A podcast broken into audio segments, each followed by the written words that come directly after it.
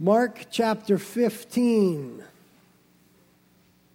Mark chapter 15, and today we've come to the point in our text of the resurrection of Jesus Christ. Let's pray.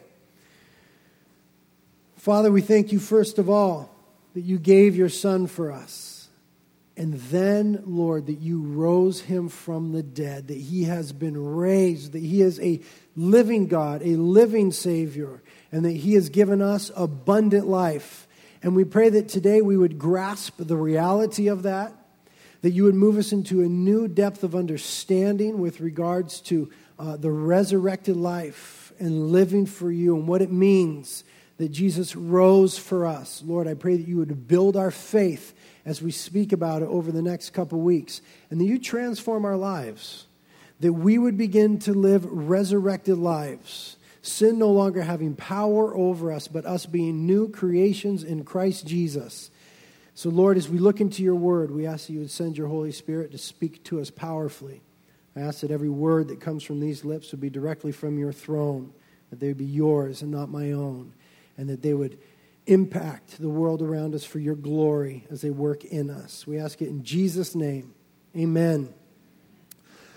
Well, as I said, we're talking about the resurrection of Jesus Christ this morning, and the resurrection is the most important fact in Christianity. Understand that without the resurrection, the cross would be meaningless. It is the singular most important event in Christianity, the resurrection of Jesus Christ. In fact, the Bible declares explicitly that without the resurrection, there is no Christianity. It says in 1 Corinthians chapter 15, verse 14, if Christ has not been raised, then our preaching is in vain. Your faith also is in vain. And in verse 17 of 1 Corinthians 15, if Christ has not been raised, your faith is worthless. You are still in your sins. Come Easter time, we celebrate Good Friday and we call it Good Friday, but we could only call it Good Friday because Sunday came. If there was no Sunday, if there is no resurrection from the dead, then it was horrific Friday because Jesus died a worthless death and we are still in our sins. But because he rose again, we can be absolutely sure today that we have forgiveness, that we are new creations in Christ Jesus, that the power of sin over us is broken, that the power of death is broken, and that we have the gift of eternal life. It all has to do with the resurrection. And so, because he did rise again, we know that our faith is precious. And we do know that the resurrection of Jesus Christ is one of the most provable facts in antiquity. And we're going to talk about that next week. We're going to talk about the fact that it is reasonable, historically speaking, to believe in his resurrection. I want you to be mindful of the fact that his resurrection is the proof of his identity. It says in Romans chapter 1, verse 4 that Jesus was declared the Son of God with power by the resurrection from the dead. Who is Jesus? The whole world is asking. They want to know what is his identity. They would love to place him alongside a whole lot of other spiritual leaders. But the Bible declares that he is declared the Son of God with power by the resurrection from the dead. Therefore, excuse me, therefore, he is set apart from anyone else in history. You must understand that. There have been religious leaders that have made bold claims, but none has ever suggested that they would die on your behalf. Most other religious leaders want you to die for them. Jesus said, I will die for you and I will rise again on the third day. And he did just that. No one in history has ever suggested that, much less done that. Therefore, the words of Jesus have validity beyond any other source or person or book. His words have validity. And he said, I am the way, I am the truth, I am the life. No one comes to the Father except through me. He claimed absolute exclusivity, and he proved that he could do that when he rose from the dead. Amen? Excuse me, there's a cow in my throat or something.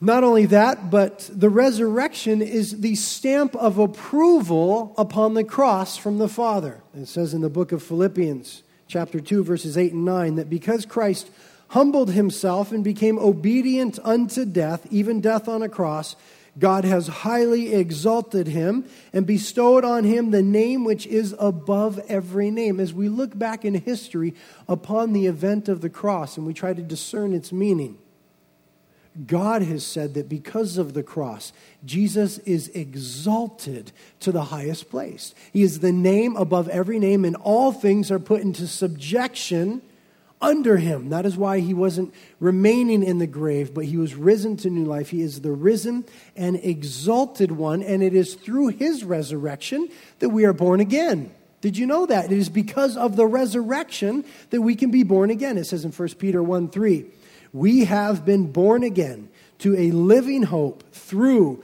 the resurrection of Jesus Christ from the dead. You see, the cross wasn't enough.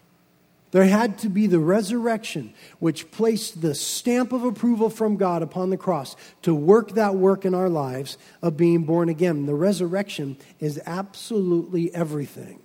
I want to look at some particulars in our text now, and then we'll talk about the doctrinal significance of the resurrection even further. So, starting in Mark chapter 15, we'll back up into last week's text into verse 37, the last three verses from last week. It says in Mark 15 37, and Jesus uttered a loud cry and breathed his last. And the veil of the temple was torn in two from top to bottom.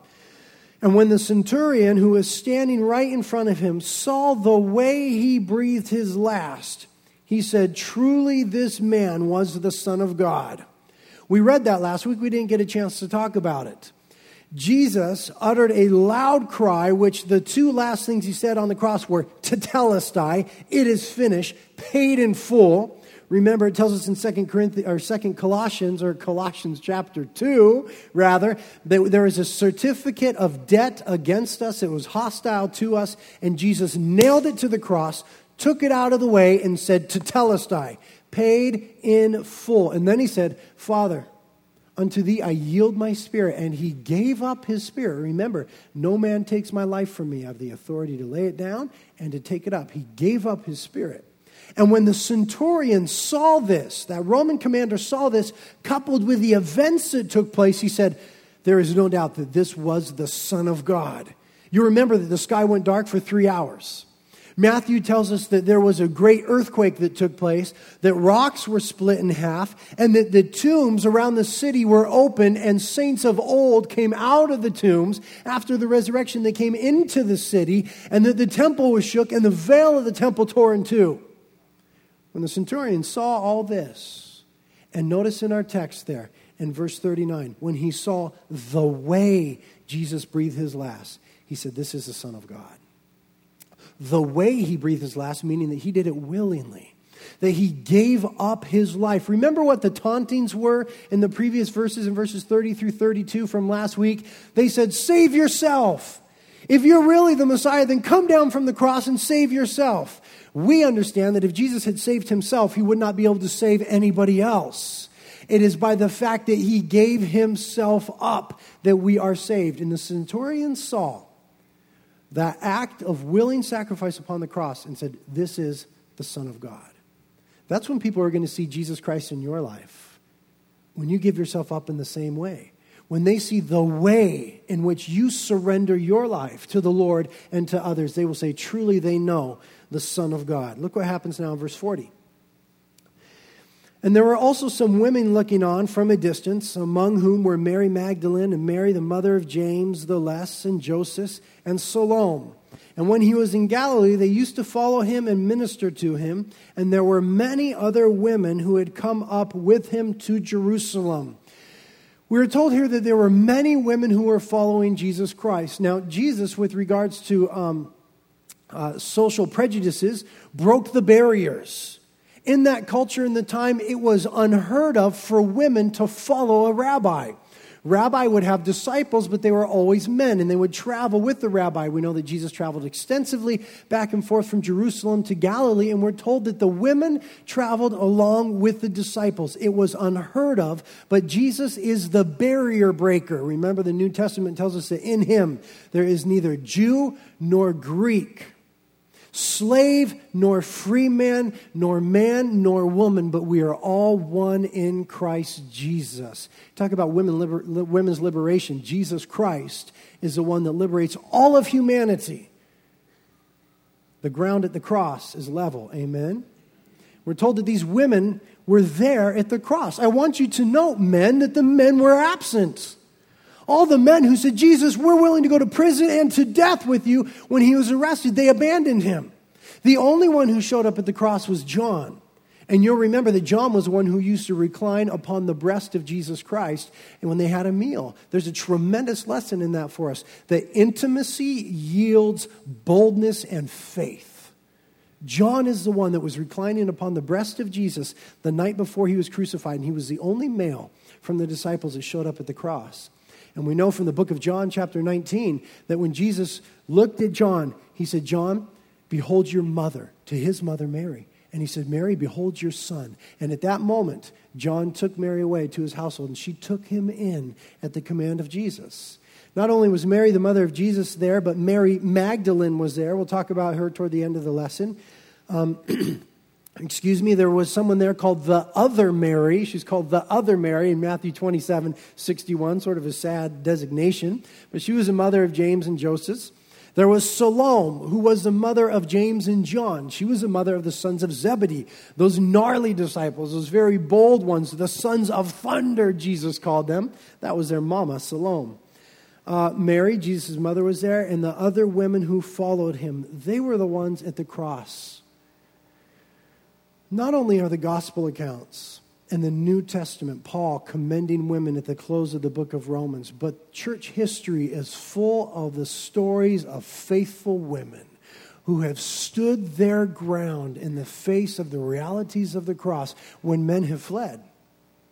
And so the church is today. I thank God for the faithful women. Look, today we sent out four missionaries, they were all women.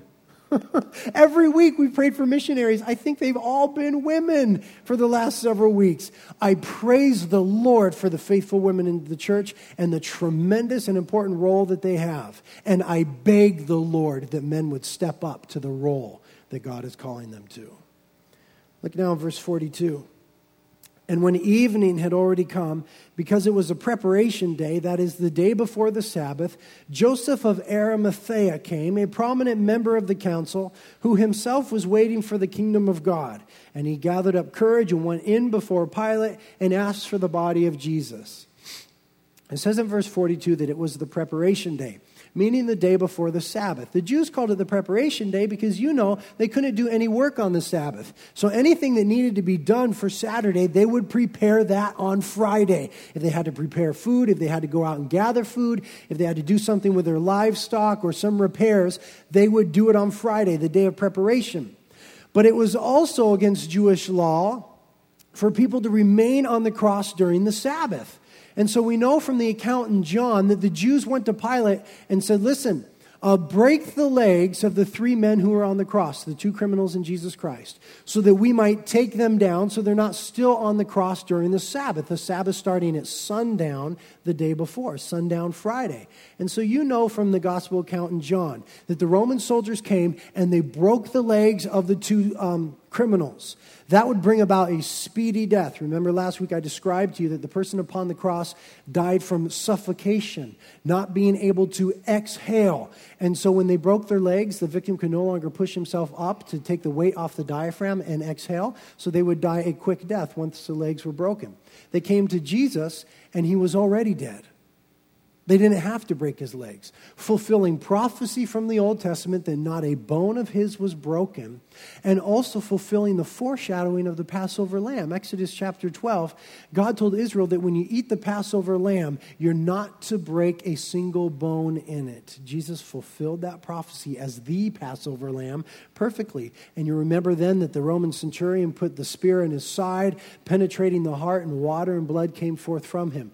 Jesus was dead. Very important. If Jesus didn't die, then our sins are not paid for. Jesus was dead. There are those throughout history, we'll talk about next week, they've tried to claim he never died, but he fainted. And when they put him in the grave because it was cool and damp, he revived and then he came out and said, I'm resurrected. Jesus died. And Joseph of Arimathea went before Pilate to get the body, according to verse 43. He was a prominent member of the council, the Sanhedrin. Now, somewhere along the line, we're told in John chapter 19 that he had become a secret disciple of Jesus. He was a Jew, he was in the Sanhedrin, that same body that ruled that Jesus should be put to death. But somewhere along the line of the last three years of Jesus' life, he became a secret follower. He had a horrible failure, and that when they called for the death of Jesus Christ, he didn't stand up and say, No, wait a minute. He was there silent while they crucified his Lord. But he gathered up courage at the end, and he went and he collected the body of Jesus, being a rich man, and took him to a grave. It says in verse 44. And Pilate wondered if he was dead by this time, and summoning the centurion, he questioned him as to whether he was already dead. We know that the centurion, if he made a mistake about Jesus being dead, it would cost him his own life. Testifies to the fact that, yes, Jesus is dead. Verse 45 Ascertaining from the centurion, he granted the body to Joseph. And Joseph bought a linen cloth took him down, wrapped him in the linen cloth, and laid him in a tomb which has been hewn out of the rock, and he rolled a stone against the entrance of the tomb. We know also from the Gospel of John, chapter 19, verses 39 through 40, that Nicodemus helped Joseph of Arimathea. Do you remember who Nicodemus was? Nicodemus was also a member of the Sanhedrin, and he's the one who came to Jesus by night in John chapter 3. And he's the one who said, Rabbi, we know that you're from the Lord because nobody could work the works that you work unless they were from God. So tell me, what's the deal? And Jesus said, I'm telling you the truth. Unless a man is born again, he shall not see the kingdom of God. And Nicodemus said, How can a man be born again? Being so old, can he go back into his mother's womb? And Jesus said, No, I'm telling you. Everyone has to be born of flesh and born of the Spirit. There must be a second birth to enter heaven. Every person is born of the flesh. Not every person is born of the Spirit. That is when we come to God and say, God, I'm a sinner. Now, the Bible declares that if you are a sinner, you are spiritually dead. Ephesians chapter 2, verse 1. God, I'm a sinner, therefore I am spiritually dead. Forgive me of my sins according to what Jesus did upon the cross. At the moment you ask that, God forgives you of your sins and makes you spiritually alive, the second birth, being born again. Jesus said, Unless you're born again, you will never enter heaven. And so Nicodemus becomes a disciple of Jesus clearly. And Joseph of Arimathea and these two sneaky little Jews come and they take the body and they go and they put it in this tomb that Joseph of Arimathea had prepared. It was one that was hewn out of rock. We will go to the tomb when we go to Israel. The stone is rolled away. We will walk inside the tomb and see where his body laid. And guess what? He won't be there. He is risen. Amen. Verse 47. And Mary Magdalene and Mary, the mother of Joseph, were looking on to see where he was laid. Chapter 16. And when the Sabbath was over, Mary Magdalene and Mary, the mother of James and Salome, bought spices that they might come and anoint him. So now Saturday has passed by. I imagine that Saturday was the darkest day in history. We know that the disciples had begun to lose faith, lose faith, excuse me. Uh, they weren't thinking about the resurrection. They weren't remembering the words of Jesus. We know that they were gathered together in fear and in trembling. I imagine that was the darkest day for those who had put their hope in Jesus Christ as a Messiah. But now, these women who were there at the cross on Sunday morning, the Sabbath being over, they can't do any work on, on the Sabbath. They approach the tomb and they're going to anoint the body. Um, in, in, that climate of the Mediterranean there in Israel, bodies would decay very quickly. And it was customary that they would come and they would unwrap the body and they would put herbs on the body and they would anoint the body and it would sort of delay some of the decaying and some of that odor. The Jews were buried in a tomb for one year. At the end of the year, the oldest son or the next closest of kin would come to the tomb roll away the stone, gather up the bones, put them in an ossuary, a bone box, and then put them in a little cleft in the rocks inside the tomb. And there were those bones. The Jews did that because they believe in the resurrection from the dead. And so they believe that if those bones are gathered, they're in that box facing the Mount of Olives, that when Messiah comes, they will be resurrected. God will breathe life to the dry bones. Ezekiel chapter 36 and 37. And so they came to anoint that bo- the body of Jesus. And it says in verse 2 And very early on the first day of the week, they came to the tomb when the sun had risen. And they were saying to one another, Who will roll away the stone for us from the entrance of the tomb? And looking up, they saw that the stone had been rolled away, although it was extremely large. And entering the tomb, they saw a young man sitting at the right, wearing a white robe, and they were amazed. A young man wearing a white robe. Who was it? Matthew chapter 28, verses 1 through 4 tells us that this was an angel. In fact, it tells us that there was an earthquake, that the, tomb, the stone was rolled away from the tomb, and that when they came, an angel was sitting on top of that rock just a declaration of victory that Jesus could not be held by the cords of death. And there is an angel in glory sitting upon the stone that was rolled away. And as they went in, we're told from the other gospel accounts that there was another angel. And the angels speak and they say in verse 6 Do not be amazed. You're looking for Jesus the Nazarene, who has been crucified. He has risen. He is not here. Behold, here is the place where they laid him. We know that the ladies looked over and there were the grave clothes, still intact. Jesus, having been risen, now in his glorified body, and had walked out of that tomb alive, the angel says, He is not here, He is risen. Now, I want us to think for a minute what the resurrection of Jesus Christ affords you and I as Christians. I'm going to give you some doctrinal phrases here, some theological phrases, and I'll define them for you. Number one, doctrinally speaking, the resurrection provides for us our regeneration. Number two, our justification. Number three, our sanctification. And number four, our glorification. What do these things mean? Regeneration speaks of our new nature or our new birth. It is by the resurrection of Jesus Christ that we are able to be born again. Justification speaks of our righteous standing before God, that we are declared not guilty and righteous before God. It's because of the resurrection. Sanctification is our growth in holiness or the concept of obedience. And glorification is when we see the Lord face to face and we are in glory even as He is in our resurrected bodies. Now, I want to talk about each one of these and how it relates to the resurrection. Number one, regeneration, our new nature. Peter's one who told us that the resurrection and the regeneration are connected.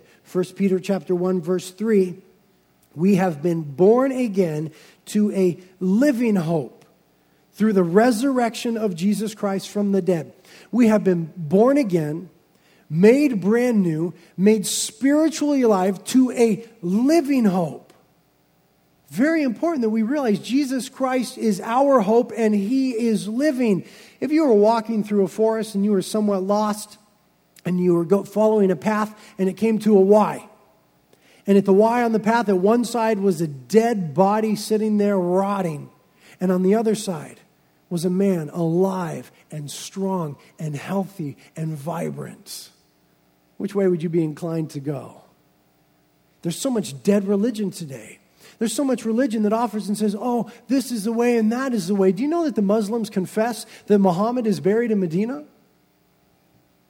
They think about the resurrection of Jesus Christ and we tell them that they rose from the dead and they say, that's very interesting that Jesus rose from the dead. We have no information about Muhammad after his death. In fact, the um, Muslims believe that when Jesus returns, he'll come here on the earth, he'll be here for a short period of time, and then he'll die again and be buried, buried next to Muhammad. Not so. But they confess that Muhammad is dead and Jesus is alive. Who should you follow? You choose. We've been born again to a living hope through or because of the resurrection of Jesus Christ from the dead. When Jesus rose from the dead, theologically speaking, he earned for us new life. He earned for us eternal life. He earned for us abundant life. It is upon the cross where the certificate of debt was nailed, was paid for, was dealt with. That's where the penalty of sin was dealt with. But it doesn't matter if the sins are dealt with if we don't have the promise of brand new life. And it is his resurrection that gives us that. He earned it for us, just as he died a substitutionary death there is a substitutionary resurrection, and we are identified in his resurrection. I want you to go to Ephesians chapter 2. Ephesians chapter 2. Please go there.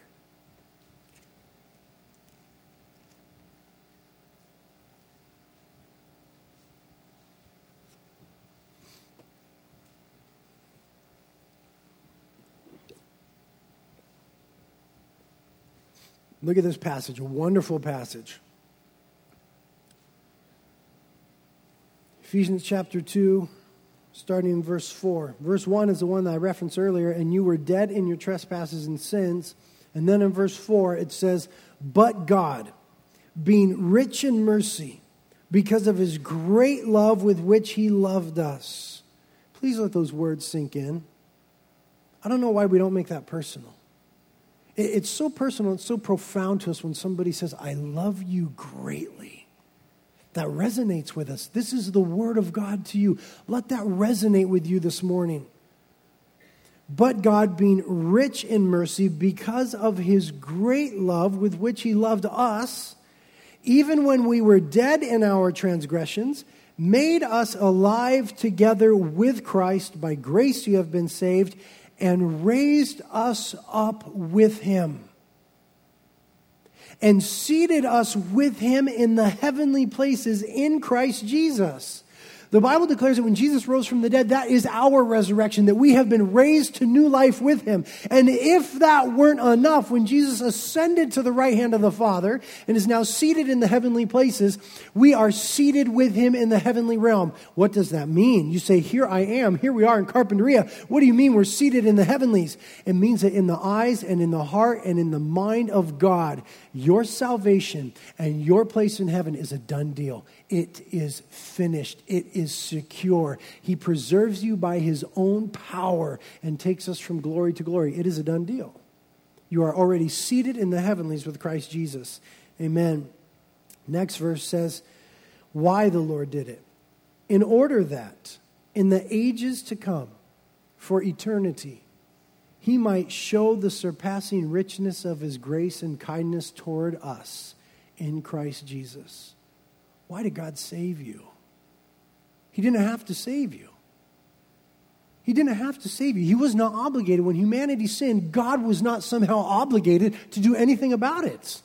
He could have just started over. He could have just said, easy come, easy go. It was easy. He made you out of dust. You're no big deal. But he didn't say, easy come, easy go. He declared his love for us. And he saved us, paid the price for our sins, rose us with Christ, has seated us in the heavenlies, so that in the ages to come, for an eternity, he might show us the surpassing riches of his grace and kindness. Grace, his favor, his gifts, his kindness. God is going to take you to heaven, and he is going to shower love upon you for an eternity. I don't know if you realize that heaven is going to be like that. We will be worshiping him. We will be showering love upon him, but he will be showering love upon us. For eternity, he will be showing you the richness of his grace and kindness toward us in Christ Jesus. God identifies us with Jesus in his resurrection, and so it says in 2 Corinthians 5:17, if any man is in Christ Jesus, he is a new creature. The old things have passed away, behold, new things have come. We've all got old things, don't we?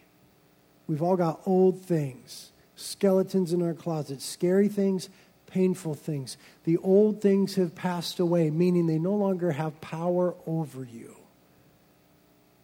God has buried them in the deepest sea. Behold, new things have come. He's made us a brand new creation, even as Jesus rose from the dead. Justification speaks of our righteous standing before God. I want you to go to Romans chapter 4. Romans chapter 4. If you haven't read the book of Romans lately, I encourage you to do so. Not too long ago, I taught through the book of Romans at the college ministry. You go online and get those teachings, or you could get the CDs here. The book of Romans is absolutely phenomenal and life transforming and theologically rich. But in Romans chapter 4, speaking of our justification because of the resurrection of Jesus Christ, verse 25, Romans 4:25, last verse there. Speaking of Jesus, it says, He who was delivered up because of our transgressions, was raised up because of our justification. Therefore, having been justified by faith, we have peace with God through our Lord Jesus Christ. He was delivered up for our transgressions. He died upon the cross for our sins, but it is in his resurrection that we are justified. Do you understand what it means to be justified? It is more than just being declared innocent. It is much more than that. That is part of justification. We committed sin, we are guilty. And yet, when you accept the forgiveness of Jesus Christ, God declares not guilty.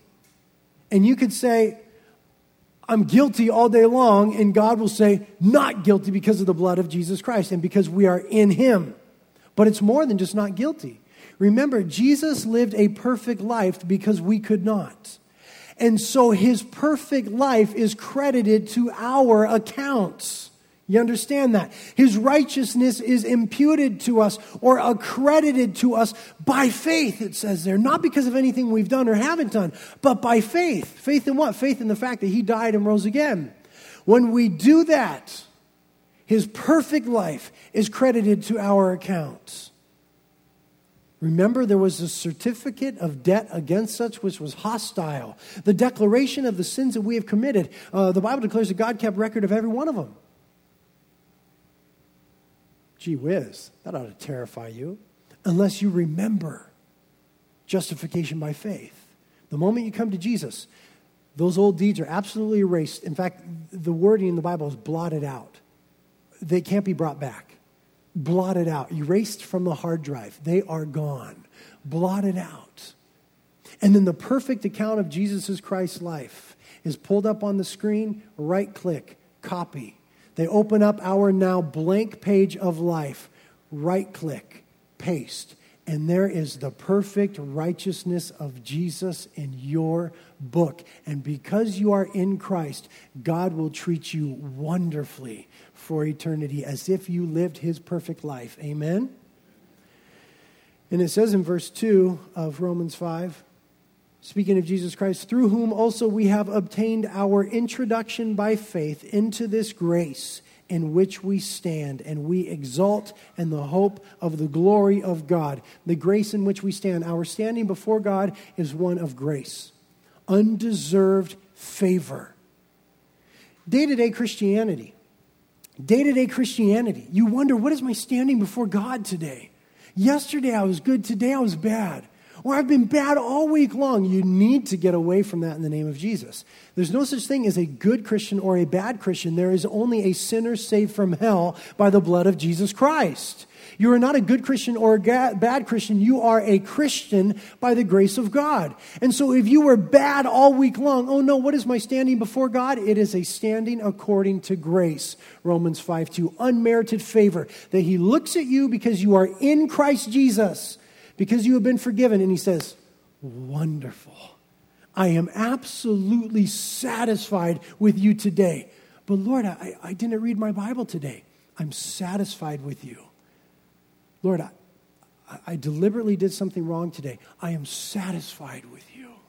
It doesn't remove the need for repentance, but positionally before God, he is stoked on you. He is pleased with you because of what Christ Jesus did upon the cross. By faith, not performance. If you begin to think that your standing before God is according to your performance, you are undone. You will live a miserable Christian life and then you will die and go to heaven. But if you begin to realize that your standing before God is according to grace and faith, you will live a rich, rewarding life and then you will die and go into glory. Amen. Sanctification, number three, sanctification. Our growing in holiness. There are two parts of sanctification. When you are born again, you are immediately sanctified, meaning you are made holy. You are set apart for God. Uh, the Bible always declares Christians to be called saints.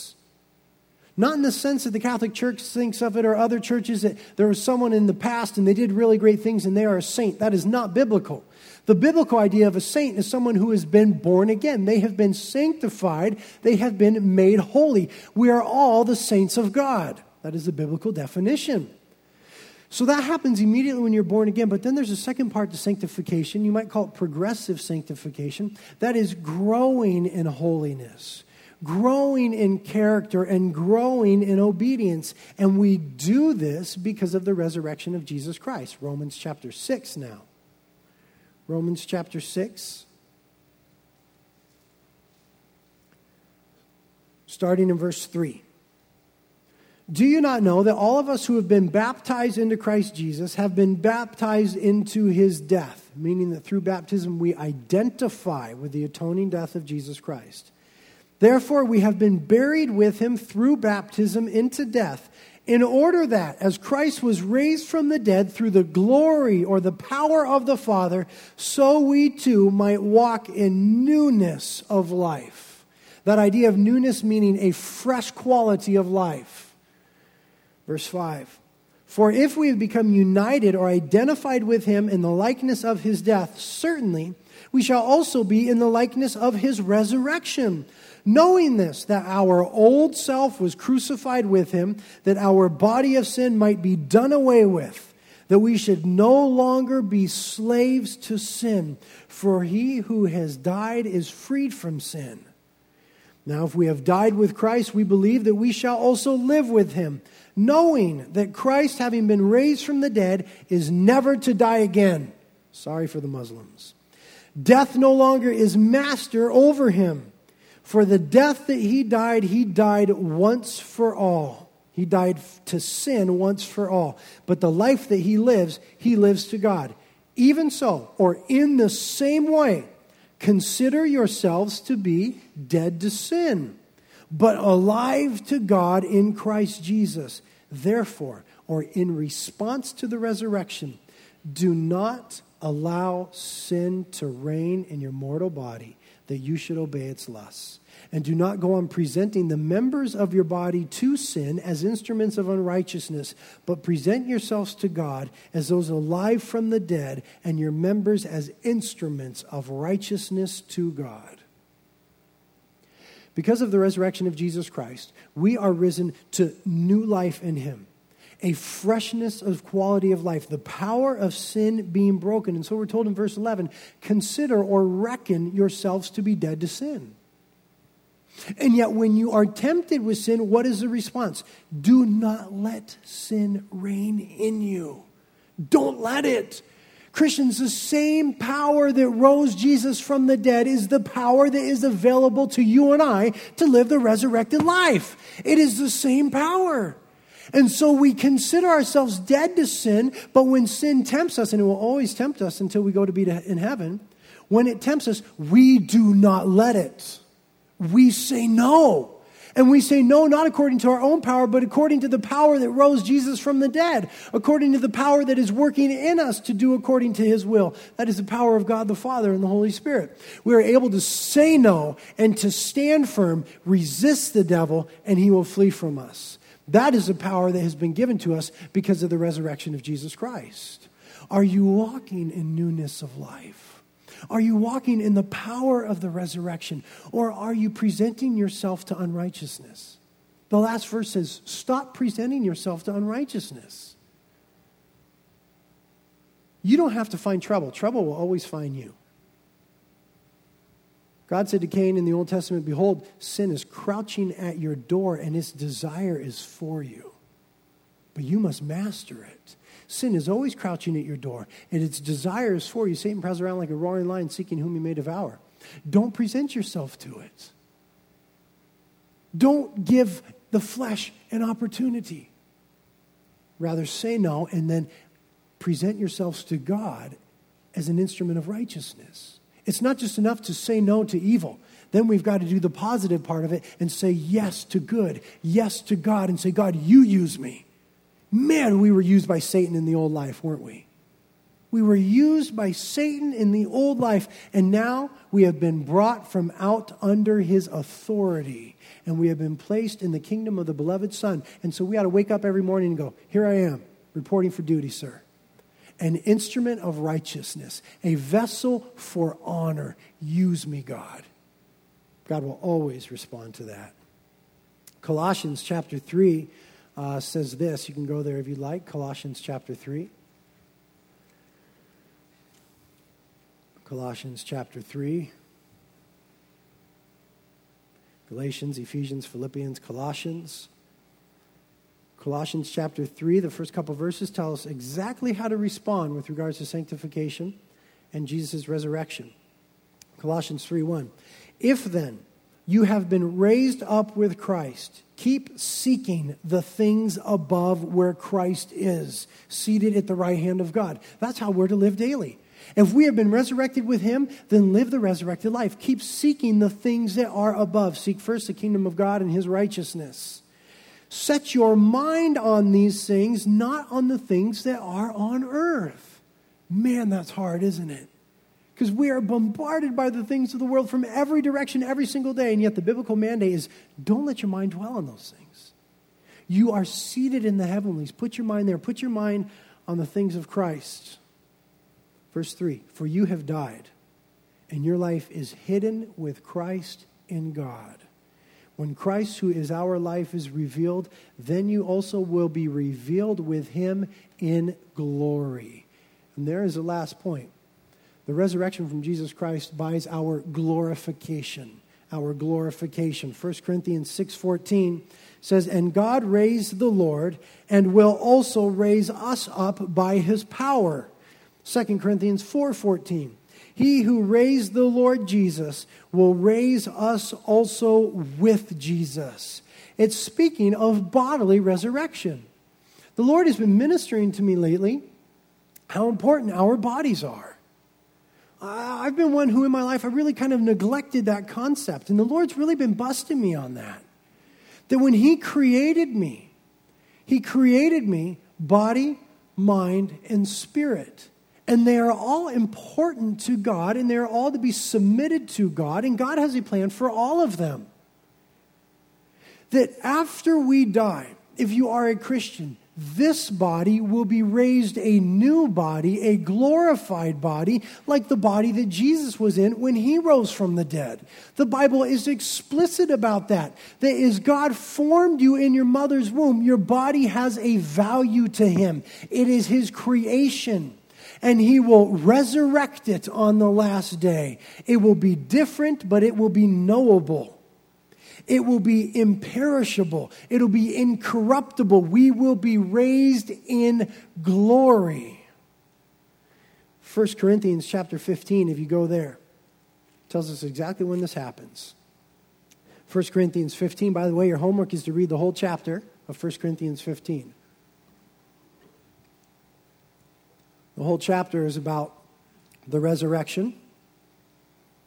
I want you to read it all. It's rather long. We're just going to look at the last eight verses right now with regards to the timing of us being glorified. 1 Corinthians chapter 15, starting in verse 50. Now I say this, brethren, that flesh and blood cannot inherit the kingdom of God this body, right here, is not suitable for eternity. Nor does the perishable inherit the imperishable. Behold, I tell you a mystery. We shall not all sleep. Remember, we spoke about the fact that that is a first century Jewish euphemism for die, uh, Christian euphemism for die. We shall not all die, but we shall all be changed. In a moment, in the twinkling of an eye, at the last trumpet. For the trumpet will sound, and the dead will be raised imperishable, and we shall be changed. What event is it speaking about here? Oh, please, people. What event is this? Uh, tell me again, what event is this? Praise the Lord, the rapture, the blessed hope, the hope of the church, the coming of the groom for the bride. At that moment, we are told that those Christians who have died, the dead in Christ, will rise first. And they will rise to their glorified body. And in a twinkling, in the twinkling of an eye, in an instant, in a moment, we who are alive shall be changed. We shall be caught up into the sky and we shall meet the Lord. And in an instant, we will be transformed to glory. It is the rapture of the church. It's going to be unbelievable. People that have died, they will be resurrected. Their spirits are already with the Lord. The Bible declares emphatically and explicitly absent from the body, present with the Lord. Their spirits are with the Lord. But that body at that moment of the rapture of the church will be resurrected wherever it is. Were they cremated? Don't worry about it. God can deal with it. Were they eaten by crocodiles? Don't worry about it. God can deal with it. They will be resurrected. We will be changed in an instant. We shall meet the Lord in the sky, and so we shall ever be with the Lord. That is a blessed hope. Are you living in daily expectation of this? You've got to be mindful of that and the fact of the resurrection. The resurrection of Jesus Christ means that we will be resurrected into glory, and we got to live in daily expectation. It says in the next verse, verse 53 For this perishable must put on the imperishable, and this mortal must put on immortality. But when the perishable will have put on the imperishable, when we're in our glorified bodies, and this mortal will have put on immortality, then will come about the saying that is written Death is swallowed up in victory. O death, where is your victory? O death, where is your sting? The sting of death is sin, and the power of sin is a law. But thanks be to God, who gives us the victory through our Lord Jesus Christ. Therefore, my beloved brethren, be steadfast, immovable, always abounding in the work of the Lord knowing that your toil is not in vain in the Lord. Look what we have in the resurrection of Jesus Christ glorification, sanctification, justification, regeneration. Everything that salvation is hinges upon the reality of the resurrection of Jesus Christ. And I want you to see as we close now in Mark 15, I want you to see something absolutely astounding.